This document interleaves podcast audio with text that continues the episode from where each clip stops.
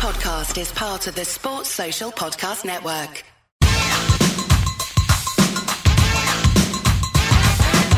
We're called Whistle, and this is true. We love to do the things that we're not supposed to do. We don't need robbing, stealing, or mugging. In fact, don't take it seriously. We're only bugging. Hello and welcome to the Whistleblowers podcast. I'm your host, Mark Smith. I'm here as ever with Martin Gritton and Gareth Dobson. Martin Gritton, uh, big weekend last weekend. Turns out United aren't very good. Turns out Ranieri might not be very good and might be sacked soon. And Steve Bruce has gone. Your reaction, quickly, Martin, to those three big things. a tough weekend for managers, Mark. Yes, That's- that was that's- very concise. Perfect. Uh, Gareth, have you got a noise that might accompany your feelings towards those three things? Yeah, that's exactly how I feel about it. Both intrigued and uh, not interested. So, polar opposites. Um, welcome to the show, gentlemen. Thanks for being here yet again. Um, this is a good weekend. We were just saying this, weren't we, before the recording? There's some really good weekends, uh, good weekends, good games happening this weekend. Um, and it starts, Gareth, on Friday night. I don't know what you think about Friday night games, but I actually am really into it. I'm really into the under the floodlights, Friday night, get the weekend off to a bang, or obviously if your team loses, um, write the entire weekend off. What are your thoughts? Oh yeah, I, I bloody love them. They're brilliant, and generally, Hmm. I, I think um, we've had a really good quality of games on Friday night. And I think it's the same. Players, well, I mean, we spoke about this last week, but you know, players get up for these games. It is more exciting. The fans get up for it, and, and conversely, you see that on the pitch. You know, that that crisp autumnal chill, the Yes. floodlights. It, you know, it's very vibey, as, as as the kids say. And this one is, you know, Arsenal, uh, Aston Villa is sort of packed with intrigue. Yeah, yeah. It's got to be better, hasn't it, Grits? A, a night game on a Friday got to be better both for the fans, but also for the players. As an ex-player, talk me through it. Would you rather be Friday night or Saturday morning? It's obvious, isn't it? Yeah, I love an evening game. I think I said that last time, didn't I? The- Under Yeah. the lights, it's a big one. Um, it just feels we're back to the lockdown fixture list, though, isn't it? With the Champions League, Europa League, uh, straight into Premier League, I will lose track of where the hell I am. But at least we, No, that's as fine. Gareth says, we got a ding dong. Uh, you know, these two teams parity in terms of league position, but um, you know, momentum taking Arsenal in one direction. So we'll see. We'll see how that get that goes. But um, yeah, I love watching Villa, and Villa are just banter team. They're my banter side. I love them. Yeah, they're, they're probably one of my favourite sides in the league, but they haven't started that well this season, Gareth. They've been really hit and miss. Um, what's going wrong? I mean, the, the game at the weekend just gone, the sort of collapse at home to Wolves. It doesn't really happen that with Aston Villa. I'm not really sure what's going on there, but but more importantly for me, they haven't still quite clicked going forward. Obviously, they've lost my boy Jackie Grealish. Um, Ings has come in, looks good. Watkins looks a little bit out of place. What, what do you make of it all? I mean, they they're now playing two fairly dedicated centre forwards, so I guess that's a change in system. Um, I it's probably hard to overstate how important Jack Grealish was, but it is probably worth you know saying when you lose hands down your best player and the player you know they would look to and just give give the ball, give the ball, give the ball. So you know that they're looking at a new formation and you know they they have the wing backs, they have five at the back. Um, and you're also changing the fundamental way that yeah you play, and you no longer have that central give give the player a ball and see what happens. I mean, you know, McGinn's a fine player, and he you know was brilliant at the weekend, but he he's a, he's a very different player. You know, he's he's an eight, whereas uh, you know Grealish was that was that ten essentially. But I I think, I mean, Villa do have these long dips in form. They had a fairly disastrous end to a couple of years ago where they had to stay up on the last day and you know I, I feel like they always have slumps at the moment it seems to be a couple of wins a couple of defeats um maybe it, that's just more the nature of the premier league and it, it's hard to be you know one of those sort of middle of the pack teams who can go on a run of four or five victories maybe this is just the way it is So grits then. Let let's say it's a reasonably big upheaval at Villa, and they brought in a few players, Ings, Leon Bailey, a few others. Um, do you think it's a team that once they do click, once they do work it out, they could be as good, if not better, than last season, even without Jack Grealish? Oh, definitely. I, I think there are a couple of players who've just just finding that they're, they're settled back three. They do, seem to chop and change that a, a lot with Kortney Hause coming back. I know that he's a great defender. I think that you know, he'd scored the week before. I didn't know if he was um, if he just wasn't right to be able to play. I think you also look at the two goals that they conceded were kind of momentum goals from Wolves, and Wolves Yeah. are a strong team. You know, um, so let's give Wolves some credit there. It was a derby match. There was a lot of variables involved in that, and their form wasn't. We'll talk about Wolves in a minute, Grits. Because I think they Yeah. we, we they deserve to have some uh, some light shone Yeah. on them, don't they?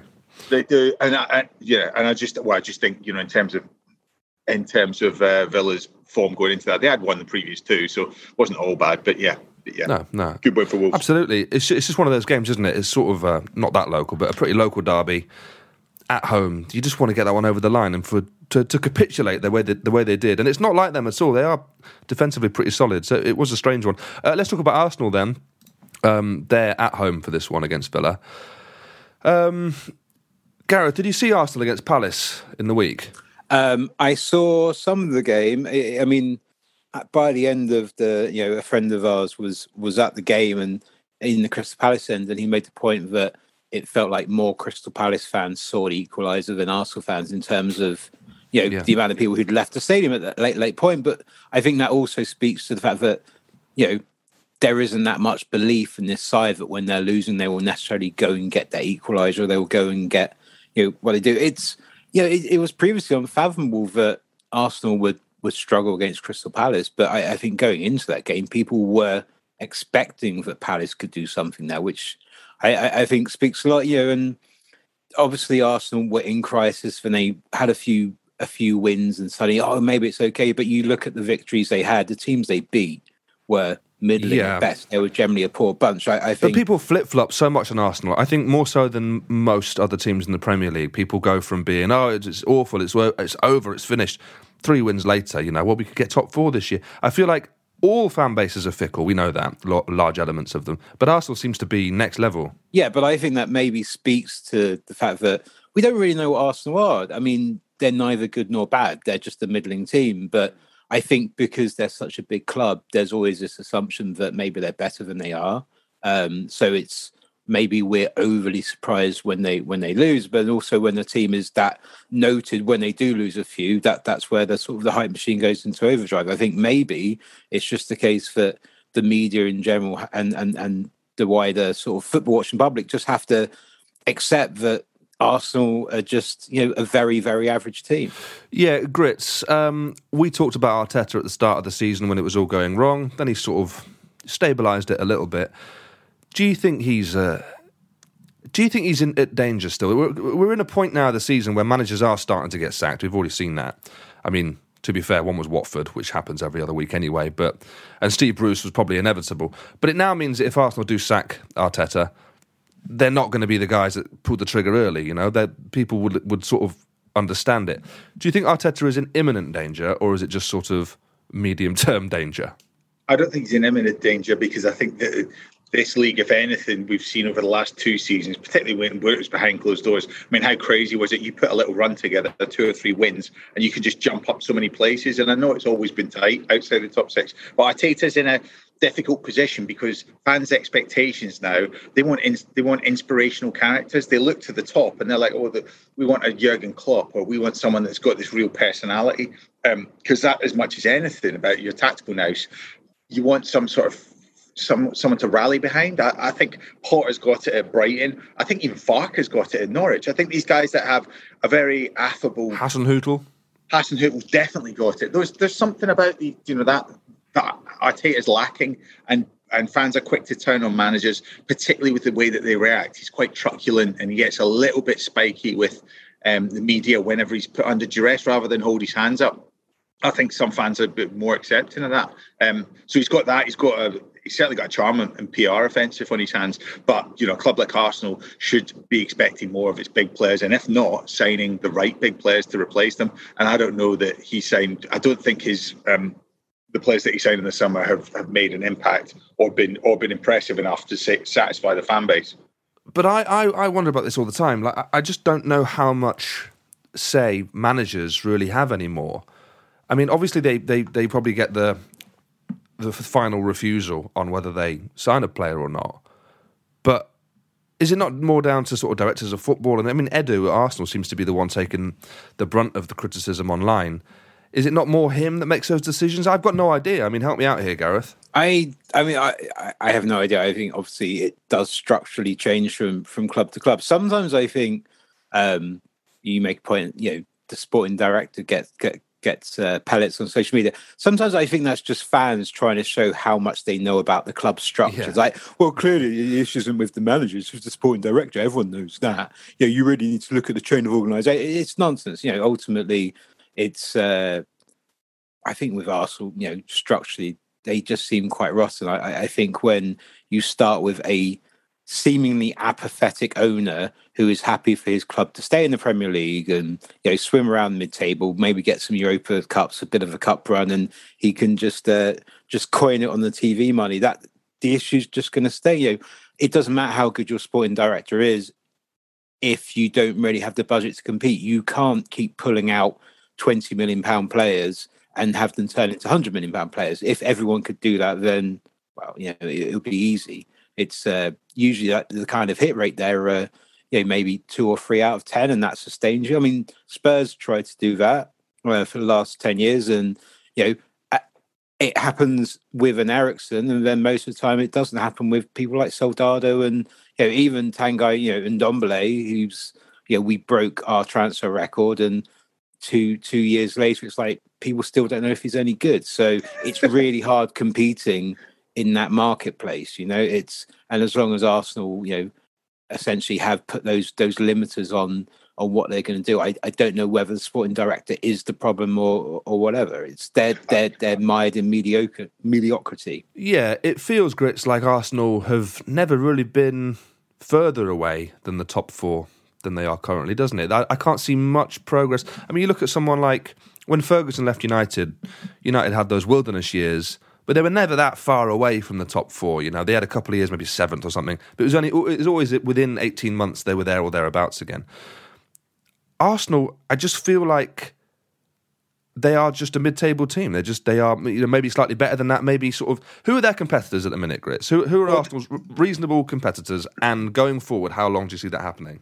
Listen, I think it comes down to certainly my experience when I played. It comes down to when you join a club, it could be on parity with another club. So I I, went, I joined Chesterfield. The expectation for Chesterfield was to go up. Uh, the expectation from Macclesfield, where I left, was to stay up. Now we were level in the table with Chesterfield but because the mood of the fans and the atmosphere at the club is totally skewed by that. Now, Arsenal, a perfect example, Arsenal's expectations are to be top six. So anything that doesn't fulfill that is constantly disappointing. Now, if you put uh, you, I don't know, you mix that with, say, let's see another team that's around them. Um, I don't know, you, I wouldn't even say Villa. I'd say someone like Brentford. Brentford, the expectation is let's stay up so they get they're forgiven any any um you know minor discretions yeah, or like kind of mistakes you can ride with the punch. Now I'm not saying that those uh, there's an yeah, obvious so statement here. Yeah, of course. Yeah, but it just means that everything is viewed through that lens, and I think Arsenal right now is just like because it's just been a kind of a succession of you know Emery. I mean, whether he was a good manager or not, no one would ever have kind of found out because you're you worried about what was actually going on in the dressing room. Again, we'll come back to the owners because Gareth made a good point on that. It's like if you've got an apathetic owner, then you're kind of stuffed. You know, you need some sort of synergy between the, you know, at that level. I agree with all of this, Grits, but the problem is that Arsenal haven't been successful for a long time. All right, they won the FA Cup recently, but they've not been a successful top four, top five club for a long time. So, how long does it take for the fans and the people involved to recalibrate those expectations. The, the the comparison with Brentford is a good one right now, but realistically, they're it's relative, isn't it? They're com- they're completely different ends of the spectrum in terms of what they expect from from their Premier League campaigns. Well, yeah, but you, you're a Derby fan. You tell me, uh, uh, Sheffield Wednesday fans, Forest fans n- from the 1990s, Co- Coventry City fans, fans that were clubs that were just like, oh, we're we're the kind of plucky outsiders. We're the rogue left field team that actually can stay in this league because we're good enough. And then one thing happens and you plummet and you never get back. And guess what? Those fans are still miserable as sin and licking their wounds from those things and have never yeah. said we're a championship club. We always subscribe to more. You get the Leeds are a perfect example of that. It's the it's the football condition, isn't it? It's it's so crushingly, it uh, it's so crushingly disappointment with the occasional peaked highs. But um, you know, oh, Gareth, let's bring Gareth in because he's a Spurs fan. Why? Thank you. I I was actually thinking that um, Newcastle might be the best version of that, given that they were a title challenging team in the '90s, and then spent all of the '90s and the early 2000s being a strong competitive team who would just start sliding and sliding and then one day, you know, one season they got relegated and they you know they've never really until now been back since. So maybe if you want to look at a worst case scenario trajectory for Arsenal, they they can follow you know Newcastle from 1992 to 2010 and see how it all kind of ends up as a slow decline. Okay, I mean, Love that. yeah. That's bang on. Let's go, let's go to a break and think about that, shall we? Uh, after which we'll talk about Leeds against Wolves and a brilliant and genuinely super Sunday.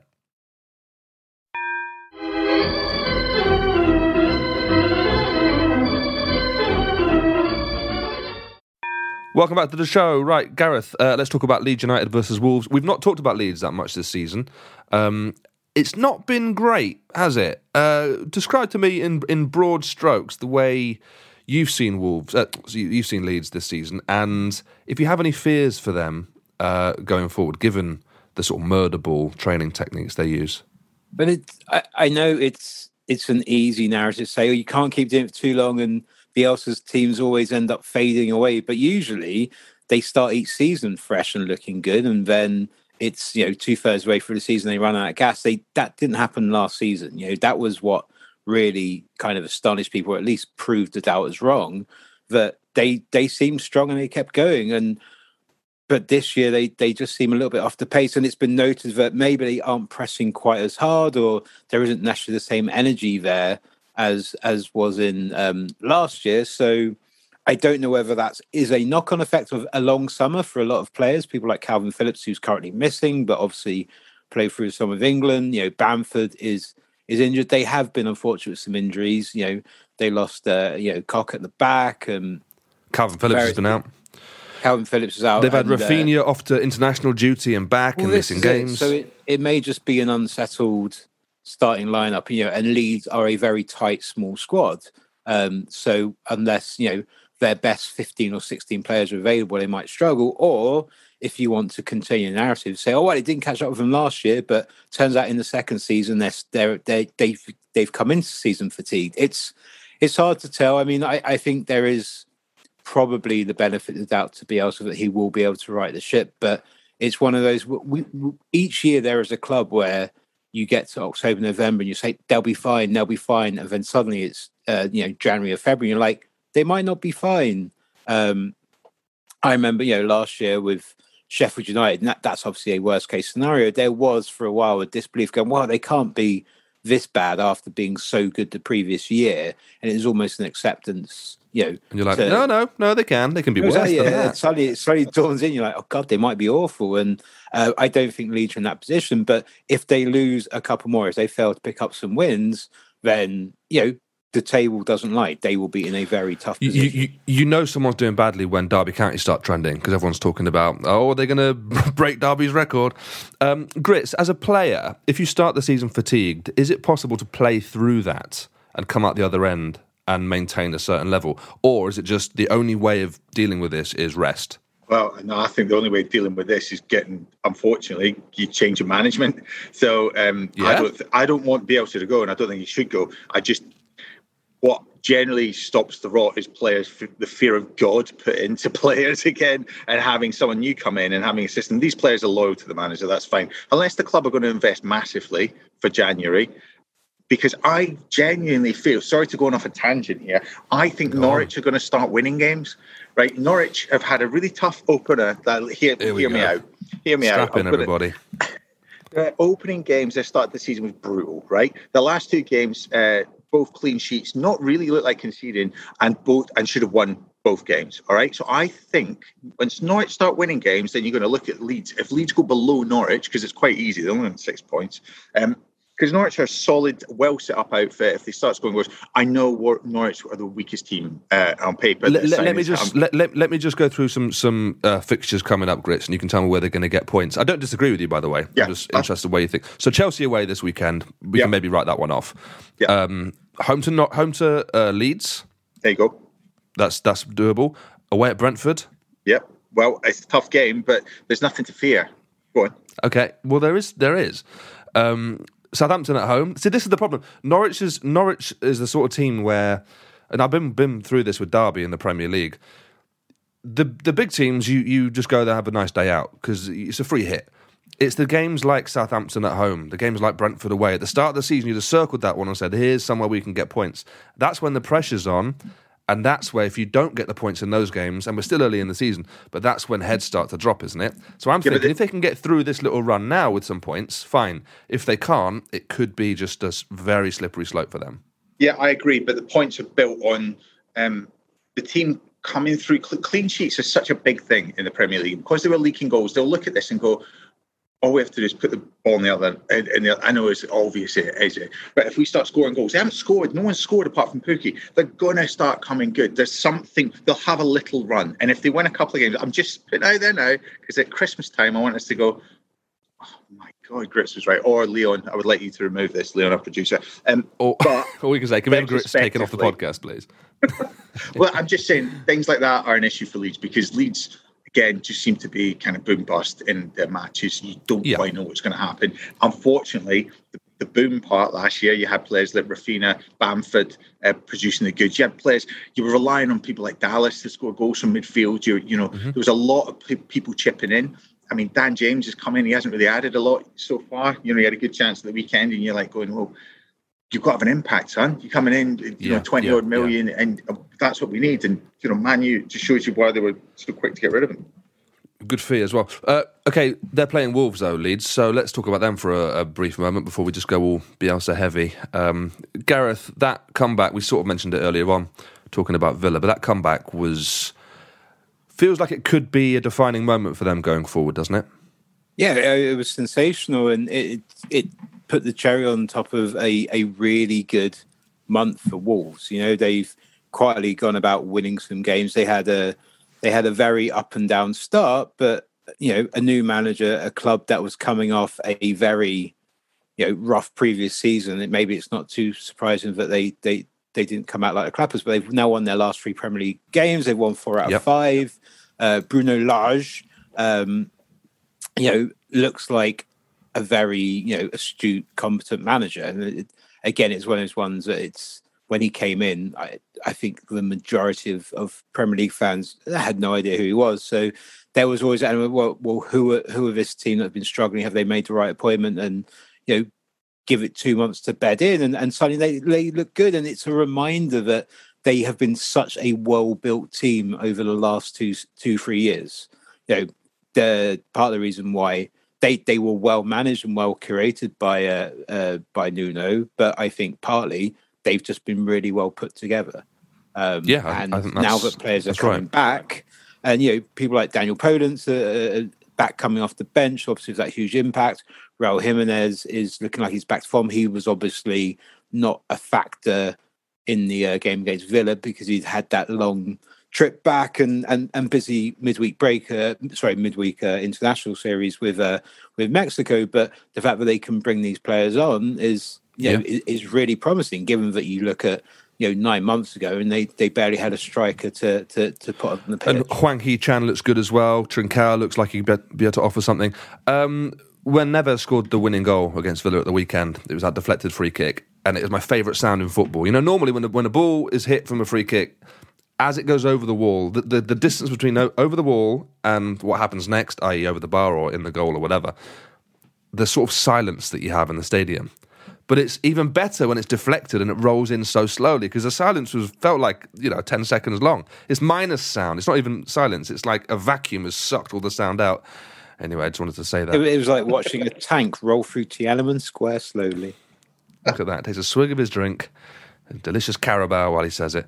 Uh, let's talk about um, Sunday's games. We ain't got long left on the podcast, but uh, we've got to talk about these. It's a really, really good Sunday coming up. We'll start grits uh, with a club that you know well, West Ham at home to a club you know very well, Gareth. Spurs, West Ham, Spurs. Take it away, grits. This should be a cracker, shouldn't it? Well, it should, but you've got uh, you've got West Ham playing in the Europa this week, and you know I know that uh, Spurs are as well, but uh, West Ham seem Conference. to be. Uh, yeah, uh, well, you know, what I mean, there's playing in Europe. Um, it's just the hangover from that is a is a slight issue for West Ham at the minute. So they need to whether Moyes plays a slightly different team against Genk and uh, looks to keep it fresh for Sunday. But you know, it's an it's an early kickoff, as you said, and I just I would like to think West Ham, um, you know, have, have worked out a slightly different pre-match routine. But who knows? Let let's see. But, but you know, Spurs have had their their own issues, and you know what they did against Newcastle was um, actually quite impressive considering they turned that round so quickly under that pressure. I know that Newcastle capitulated quite quickly as well, but um, you know, in terms of going up there and uh, and ruining a the goal party, down straight away. Yeah, yeah. I think that, that know? was that that's some good fortitude from them. Finally, yeah. finally, Gareth. What, did you, what did you make of it? How are you feeling? It, wa- it, it was really, really fun to watch because I don't think any other club would let Spurs, his attackers, have so much of the ball and just stand there and be like, okay, fine. It was, you know, Newcastle was so passive. It was unbelievable. You know, they don't press. And, you know, Spurs' attackers are excellent. Their midfield's middling. Their defense is pretty poor. So the idea of saying, well, let's just let their attack, you know, have their way is is just, you know, I mean, I would have sacked Steve Bruce purely on the basis of of, of that of that um, that approach to that game. But it it was really good to see. You know, uh, Ndombele was was fantastic, and Kane scores a brilliant goal, and and and suddenly looks like the player he hasn't looked like for six months. But it's so hard to judge whether Spurs have turned the corner based on based on that Newcastle game because of because of the opposition. But what what- what's interesting with the game on Sunday is that um, Spurs are playing away in the Europa Conference, and they are not sending any of the players who played against Newcastle on the trip. They're Ah, staying interesting. back. Um, Oh, there you and go. Essentially, and I guess uh, West Ham are playing at the London Stadium, right? In the on Thursday. Uh, so yeah. I obviously then they realise that you know Spurs would be at a much greater disadvantage to to have them travel. So he's I, I'm not sure he's forfeiting the game, but he's certainly saying, well, you know, my reserves need to do need to show why they should be in consideration for the uh, for the first team, and and obviously he's decided that a, a league game against West Ham is more important than uh, a Europa Conference game, and I think most Spurs fans would agree. I think so. Difference is this week you're not playing against a, uh, a tactically inept cabbage head, as uh, Steve Bruce was described by himself. Weirdly, um, Poor awful. Poor Steve, yeah, you got to feel sorry for him, haven't you? But at the same time, it sort of felt inevitable. Um, let's talk about Brentford Leicester. Oh, Grits, have you got time? Oh, no, yeah, no, I was just about to say that I just wanted to rattle through the most uninspiring list of next managers. Have you seen the, the list for Newcastle? Can, um, No. So, uh, uh, Lampard, Man- presumably. Yeah, absolutely. Got Mancini and Rodgers at 28 to 1. I mean, neither of them are going to come. Mourinho, 25 to 1. Graham Potter, 25 to 1.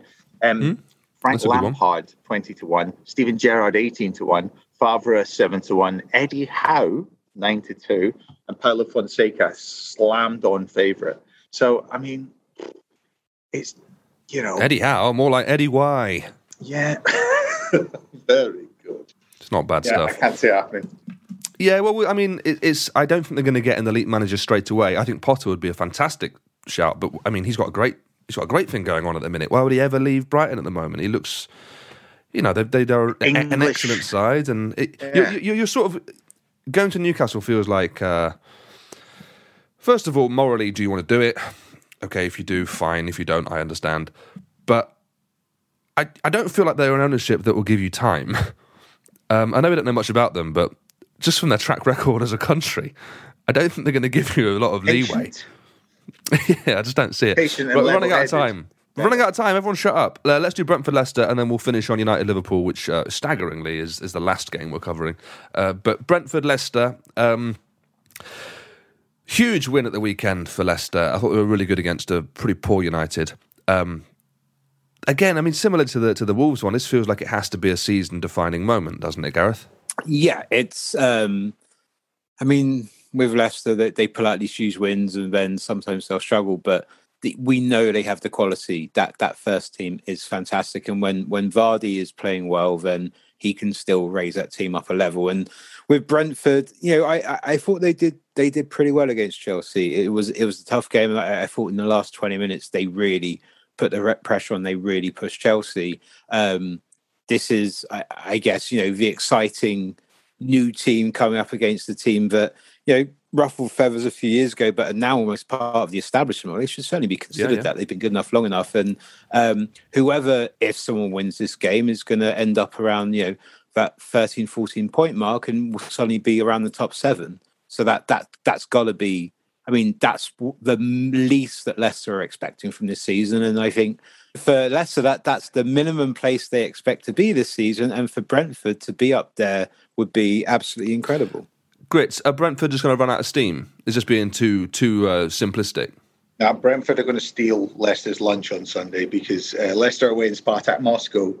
Uh, and we all know that that's a that's a t- long journey and a tough place to go. And after the Man United exploits, I reckon they're just going to uh, they'll do what they did to West Ham. Brentford came to West Ham after the Europa and were just the last 10 minutes just relentless and it's, it's what it's what happens you know? So I think um, yeah I think Brentford are, are, good for this season anyway Mark. What, what are you smacking at? I'm smoking because my music came on in the background. I'm not sure why an absolute disaster of technology in the last minute. Shambolic. I got I got a call come through and I declined it, and then my music started playing. I don't know what's going on. Someone at Apple, give me a shout. Give me some money. Uh, right, last game we're going to talk about is the big one, Gareth. It's the big one. It's United against Liverpool. Doesn't matter where these two teams are ever. This is always a big game. Um, I don't know what to say about United. We talked about them quite a bit this season. Um, just, I mean, it is just really poor from them at the moment. I watched Derby County last night um, under the management of Wayne Rooney at the moment, and um, they've got a very cohesive plan of what they want to do. The only reason I'm mentioning this is that when you compare it to United's current manager, it just feels like chalk and cheese. And Rooney's got a lot less experience than Solskjaer. And to me, it's like the the most sim. I guess that the thing you expect most of all, the least you expect from a manager, is after a couple of years or a few years now to have a plan. And he still doesn't really seem to have one. He's made wonderful signings, but they don't necessarily gel together. They've not had that much time together, but they look like strangers on the pitch. Gareth, are you as an outsider looking in, are you finding plenty of glee in this? I imagine, but do you also think that a good manager coming in would just elevate this team straight away?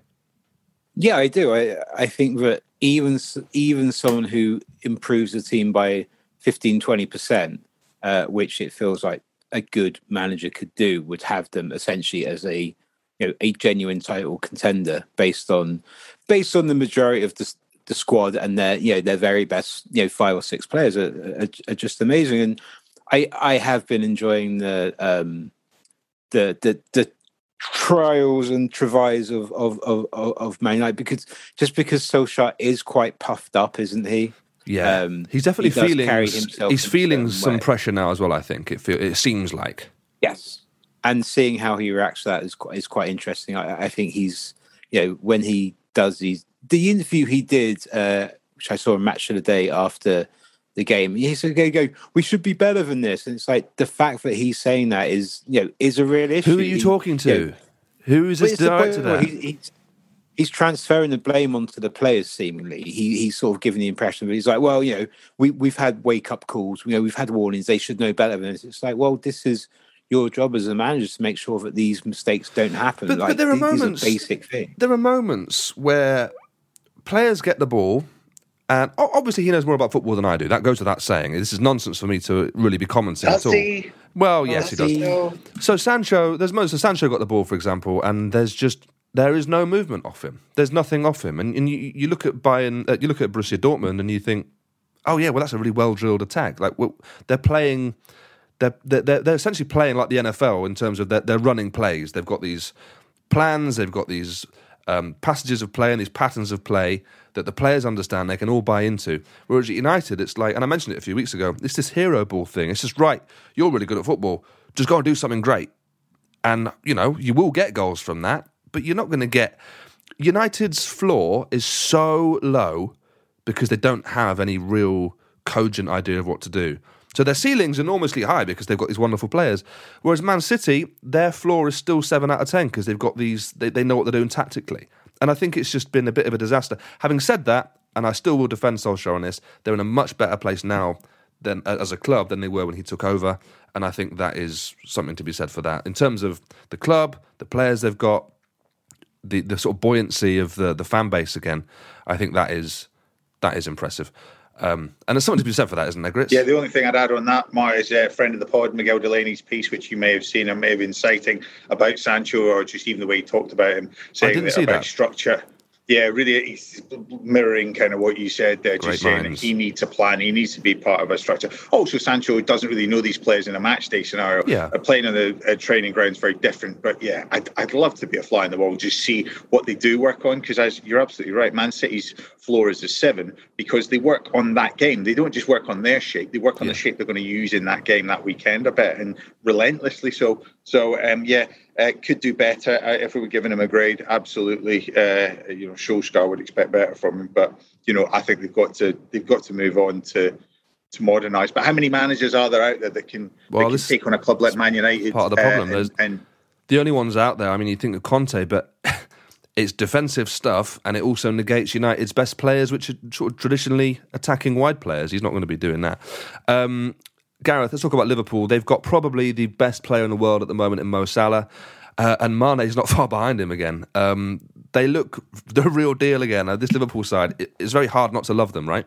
They're- I mean, they look absolutely outrageous. Um, it is ridiculous, and the number of goals that front three have contributed in the first first couple of months is is stunning. Usually, they pick up pace during the season, and if they maintain the pace they're at, it's it's curtains for most teams. I mean, they they assaulted Watford. It, it was brutal. Um, Watford may have been the perfect opposition for them in terms of how sort of sluggish and you know how sort of uh, they're not a quick team that can uh, can keep up with you know a right hand side with people like Salah and uh, and Alexander Arnold, but it's it's funny how quickly things move in football, and I think over the last year we forgot how good that best version of Liverpool from a few years ago were, and now that they've got you know people like Van Dijk back, they've got a full complement of defenders. They can play on the front foot. They don't have to sort of drop deep because they're so worried about you know shipping goals. You know this is this is back to the, the perfect iteration in Klopp's mind of, of of this Liverpool team, and you know when they when they do hit the accelerator, they are they're stunning. how about how about for Mane as well being totally uh, um, cock blocked by uh, Salah? Just going into the top three African players to score 100 goals in the Premier League, and then another one of them's the guy standing alongside you who's just got a few more than you. I mean, that's I mean- still going to flare up, isn't it? It's got I'll to tell you, flare but but you know things are going well because they aren't even shooting each other dagger eyes at the moment. Yes, they're, they're is living relatively happily. Firmino's big uh, toothy grin is just uh, keeping them apart at the minute. But yeah, He's I'm glad. again. Lovely to see him back. Love that play. They're, they're all they're all just firing, and they look so solid at the back. And their new um, their new centre back they got from Leipzig. Remind me, Uh, Konaté. Konaté. He's barely played a game yet because they've it- they've got so many top quality centre backs. It's the opposite to last season. They just they've got so much strength in depth now. And then midfield, you look at their midfield and you think, well, on paper doesn't look that flashy. You know, Henderson, Milner, maybe Keita's in there, maybe it's Jones, but they just work great. They work so well as a as a unit. Obviously, I've missed out Fabinho there, who I think is one of those top top players. Um, but generally, they're sort of a bit more workmanlike.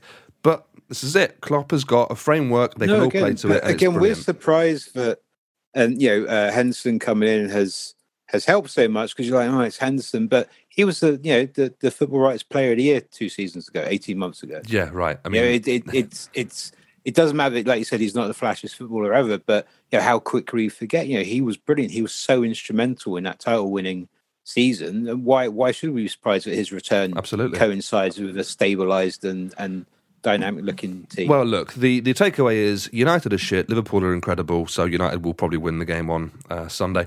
Uh, right, gents, that's what we've got time for this week on the Whistleblowers. Gareth, anything to plug quickly? Uh, only the same as usual. Go see some shows. Griff Rhys tour starting this week. Go and get tickets. Lovely stuff. Lovely. Right, we'll be back same time, same place here on the Whistleblowers. If you want to advertise on or sponsor this show, check us out at playbackmedia.co.uk. Sports Social Podcast Network.